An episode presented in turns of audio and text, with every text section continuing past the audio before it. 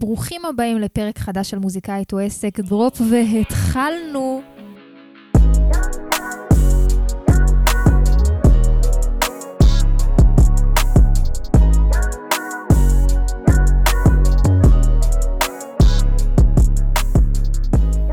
העניינים, אנשים צדיקים? איזה כיף שהצטרפתם לעוד פרק של מוזיקאית או עסק. למי שפה במקרה בפעם הראשונה, אז קודם כל גש אליי בסוף הפרק ותגיד לי איך זה שנחשפת רק עכשיו, אני אשמח להכיר אותך. מוזיקאית או עסק או אותך. מוזיקאית או עסק היא תוכנית שבה אני עדי הגיא יוצרת וראפרית ירושלמית, מדברת איתכם כל שבוע על נושאים שמוזיקאים צריכים לדעת, שתתפלאו לדעת, הם לא מוזיקה, הם שיווק וכסף ותמלוגים וניהול ורשתות חברתיות וקהל וקהילה והופעות וכל הדברים האלה שבאמת מסביב, שאני פשוט לומדת במהלך הדרך שלי אה, ומרגישה שזה מגניב לשתף אחרים ואולי יכול לתת ערך, כי אני יודעת כמה לי הדברים האלה עושים כאבי ראש לפני שאני... מכירה וצוללת פנימה, ואם אני יכולה טיפה לתת נחיתה רכה לכל תחום כזה שאני עוברת בדרך, אה, אז למה לא? ואם אתם פה כבר אה, לא פעם ראשונה, אז תודה רבה שחזרתם, וכיף גדול אה, שאתם כאן, מקשיבים לעוד פרק, זה מחמם לי את הלב. וזהו, אז כמו שאמרתי, אני יוצרת וראפרית ירושלמית, יצא לי אלבום חדש לא מזמן, מוזמנים לשמוע אותו בכל הפלטפורמות, אני בעלת עסק שעוזר למוזיקאים, באמת בכל העניין הזה של שיווק ויח"צ ולהגיע לקהל אמיתי בעצמם, ובלי לשלם על יחצנים ועל קמפיינרים ועל... כל מיני חברות כאלה, ובאמת להבין איך אתם עושים הכל בעצמכם ולהגיע גם לתוצאות. אז אם זה מעניין אתכם, אתם מוזמנים לפנות אליי בפרטי ואולי נתאים לעבודה משותפת. וזהו, יאללה, בואו נצלול אה, לפרק של היום. רגע, לפני זה, לפני זה, כי כל פעם אני עם אותו פתיח, אז חשבתי שיהיה מגניב לספר לכם איזה משהו עליי שלא ידעתם. אז אה, סתם עובדה עליי שהייתי מדריכה בצופים בכיתה י"ב, בשבט רכסים בירושלים, וזהו, חשבתי שמגניב שתדעו את זה. אה, היה לי מאוד כיף, ויאללה, עכשיו אפשר לצלול לפרק כמו שצריך. אז היום בפרק של מוזיקאית או עסק, תופים תופים, אני רוצה לדבר איתכם על fucking עסק. פרק 40, דיברנו על המון המון המון דברים, אבל פרקטית לא נגענו בכל העולם הזה שבאמת נקרא עסק, אוקיי? מה זה אומר עסק מבחינת הישות המשפטית? מתי זה הזמן לפתוח אחד כזה? מה זה בעצם אומר? אולי המילה הזאת טיפה מפחידה אותנו, אה, פתאום להיות בעל עסק. זה אחריות שהיא אולי לא כרגע למה שאנחנו מכוונים, אז בואו טיפה אה, נעשה סדר, נוריד את הדברים טיפה לפרקטיקה. כמובן שאני מדברת איתכם מניסיון, ותכף תבינו, כי לי יש עסק פתוח כבר אה, יותר משנה, אה, וקצת נבין מה הצורך של הדבר הזה ולמה זה אה, יכול מאוד לעזור לכם ומאוד לקדם אתכם, אה, ולמה זה חשוב שזה יהיה. אז בואו קצת נבין את כל העולם הזה שבעצם נקרא פאקינג עסק. אוקיי, אז ככה, באמת בפשטות, בתור אנשים, אנחנו רגילים בדרך כלל לקבל כסף מהיותנו שכירים. זאת אומרת שאני שכירה ואני עובדת, לא משנה איפה, בין אם זה במלצרות, או בין אם זה בתור מזכירה, או בין אם זה, לא יודעת מה, בחנות טלפונים, או כל דבר כזה או אחר, אני בעצם מקבלת תלוש משכורת מהמעסיק שלי. משמע, הוא בעל העסק, הוא מוציא לי תלוש משכורת, והוא זה שצריך אה, ממש לשבור את הראש. לנו מופרש הכסף באופן אוטומטי, לכל המיסים וכל הדברים האלה, אנחנו ממש לא צריכים לקחת בזה שום חלק.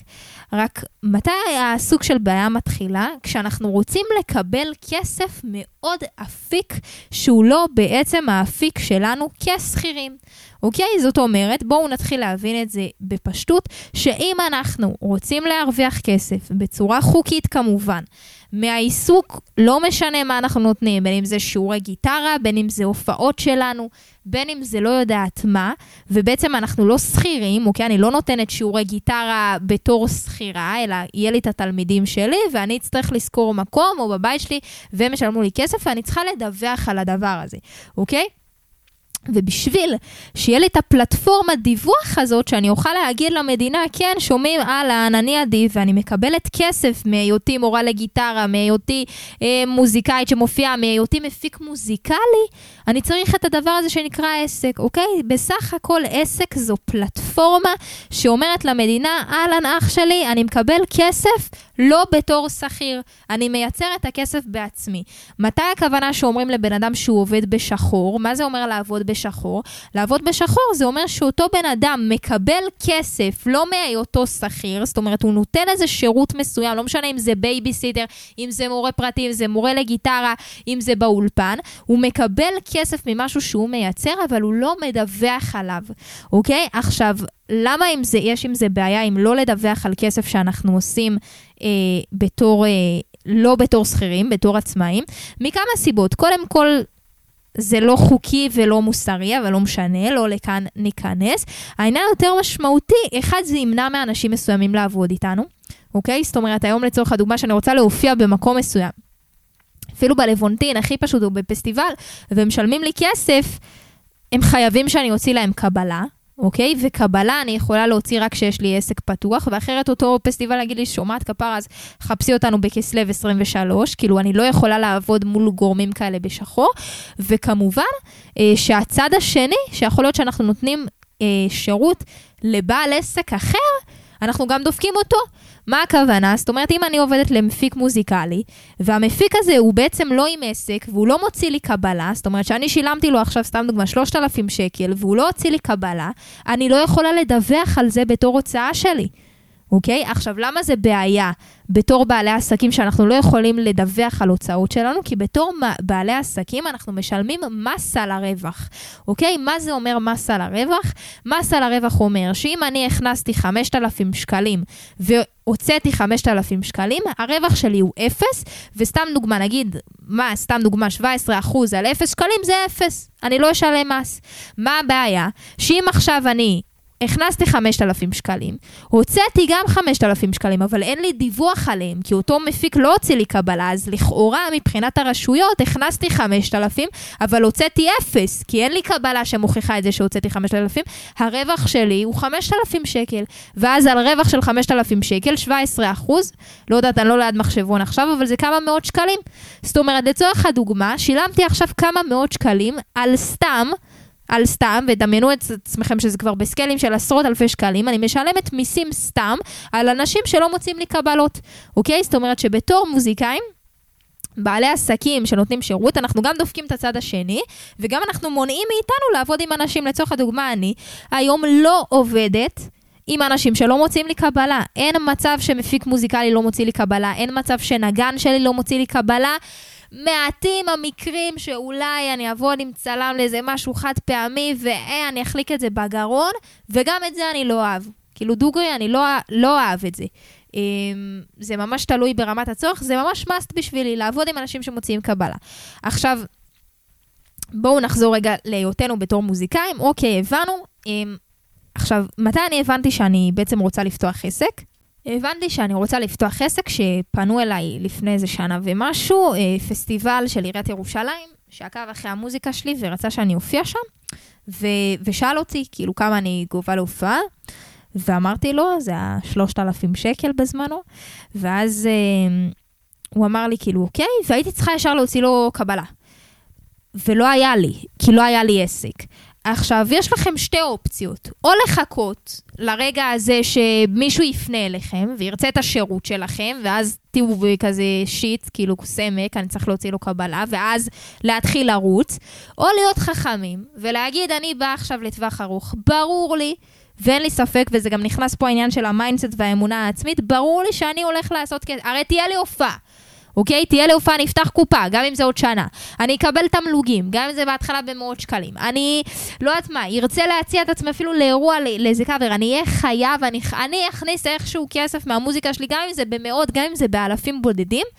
אז הכבירו והגדילו ראש לפני ותפתחו לכם את העסק, אוקיי? זה הליך מאוד מאוד מאוד פשוט. תכף אני אסביר לכם מה צריך לעשות באמת בשביל לפתוח עסק, ובשבילי זה היה עצם זה שפתחתי עסק, ועכשיו יש לי קבלה שאני יכולה להוציא על העסק שלי, ואני יכולה באמת להרוויח כסף ממה שאני עושה, זה, ש... זה איזשהו שינוי ב mindset, ששוב, ש... שייקח אתכם צעד קדימה. זה הרבה פעמים אני מדברת על זה, על לעשות את הדברים קצת לפני שהם קיימים, אוקיי? אף אחד לא יגיד לכם שעכשיו זה הזמן שלכם לפתוח עסק, או אף אחד לא אמר לי שעכשיו זה הזמן שלי לעלות מדרגה ולפתוח הופעה בגריי, או...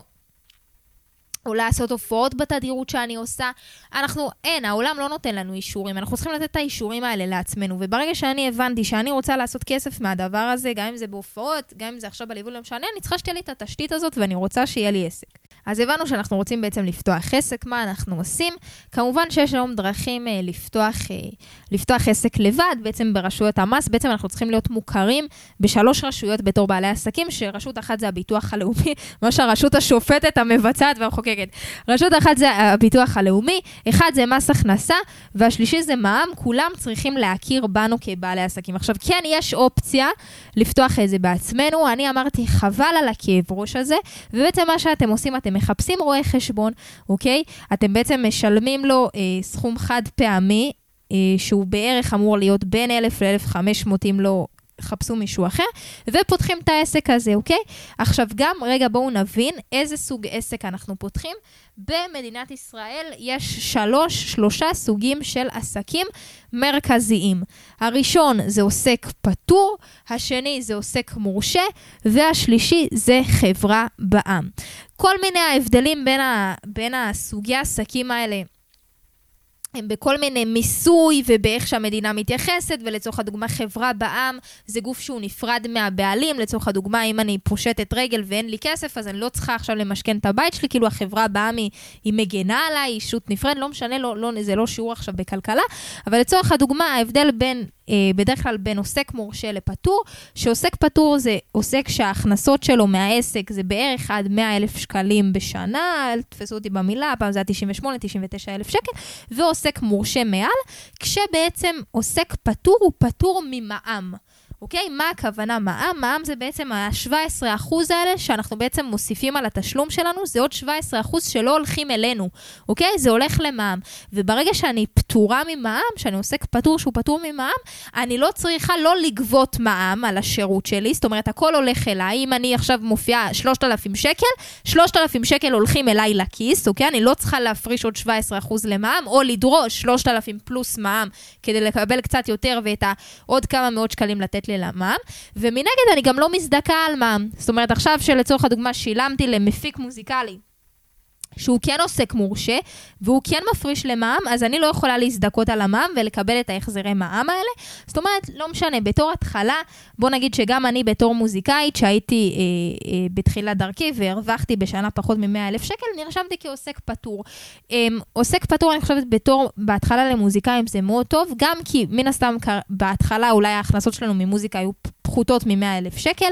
ההליך הבירוקרטי של להיות עוסק פטור, ומבחינת גם הרישומים והדברים האלה, הוא מאוד מאוד פשוט. זאת אומרת, אתם פותחים פעם אחת את העסק, ופעם בשנה הרואה חשבון שלכם מגיש דוח על כל ההוצאות שלכם וכל ההכנסות שלכם, וזהו, בזה זה נגמר, בניגוד להיום של עוסק מורשה, שאני ממש כל חודשיים צריכה להביא לרואה חשבון שלי את כל הנתונים, ואת כל ההכנסות ואת כל ההוצאות, וזה קצת יותר כאב ראש.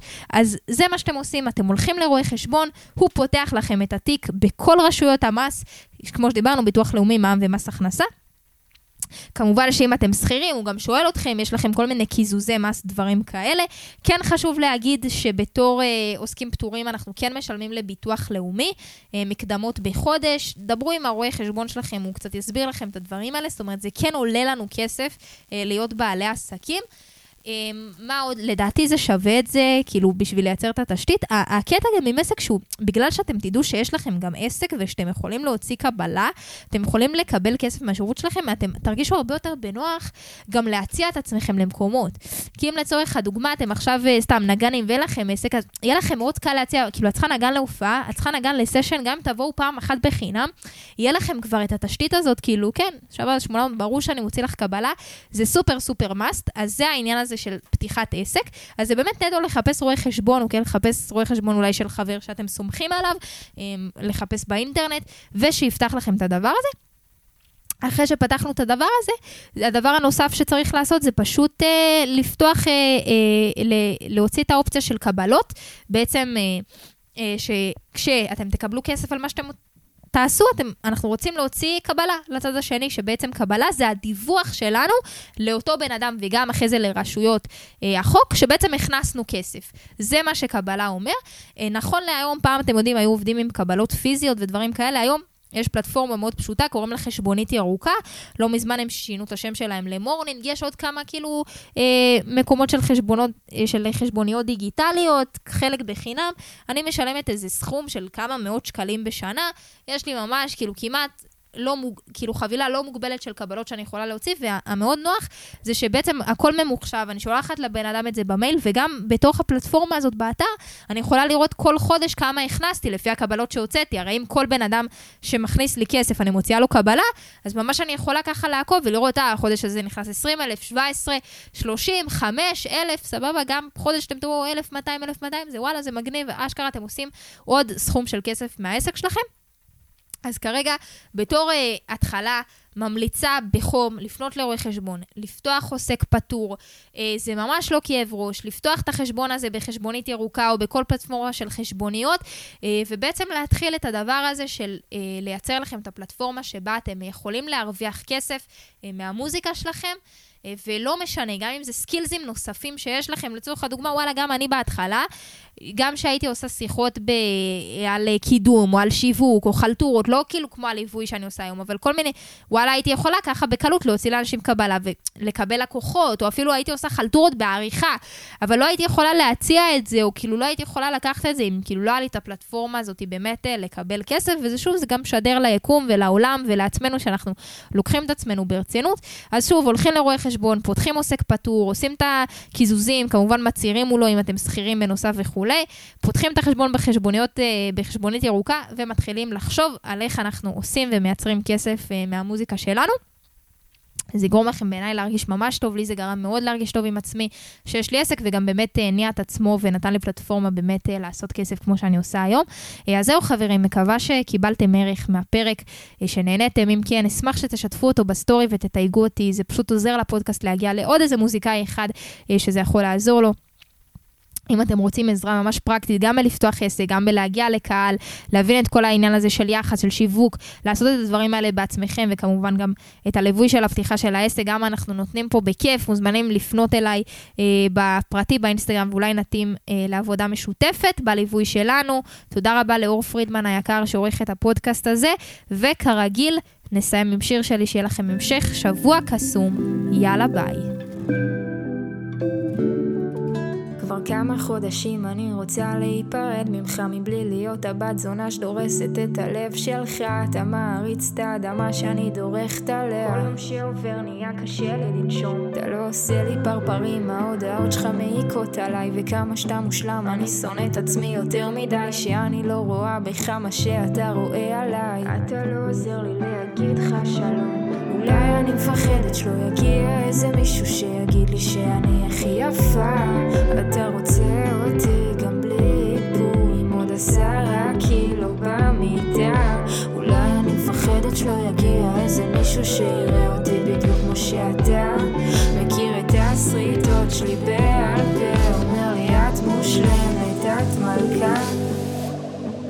אף אחד עוד לא אהב אותי כמוך. אני ניסיתי להרגיש את זה עוד קצת אבל אני לא הצלחתי, סליחה. אבל אני לא הצלחתי, סליחה. וכשקנית לי מתנת יום הולדת אני רציתי להרגיש מאוהבת. אבל אני לא הצלחתי, סליחה.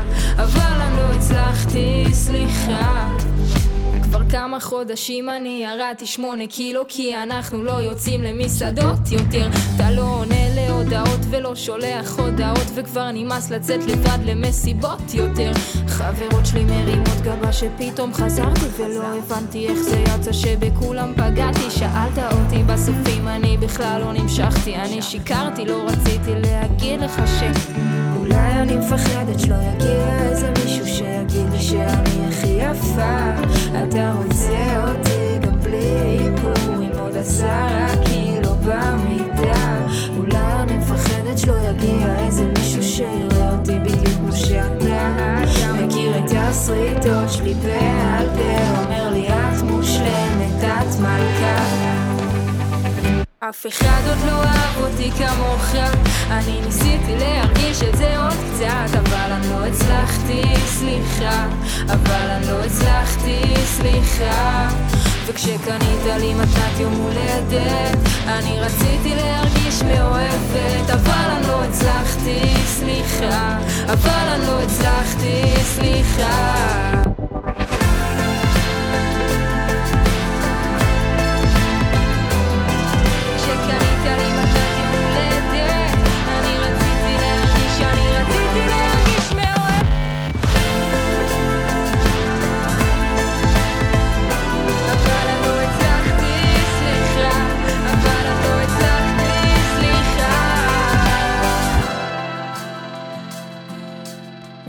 משהו דפוק בי, לא מצליחה להרגיש אהבה, אולי זה אבוד לי, מי יבוא לי אם לא אתה? חברות שלי יוצאות עם טמבלים, מאוהבות בהם, אני לא מבינה, עוד רגע שאנחנו באותה דירה. לא רוצה לישון איתך. נשרף לי הלב מלראות את המבט שלך, עדיף שאמשיך לשקר לך, אמרת חודשיים וחצי, מוכרת לי חרטא, השארת אותי ונסעת הביתה. נשבעת רציתי שזה יעבוד מול אף אחד אחר בעולם חוץ ממך, לא היה לי את האומץ. אף אחד עוד לא אהב אותי כמוך, ניסיתי להרגיש את זה עוד קצת, אבל אני לא הצלחתי.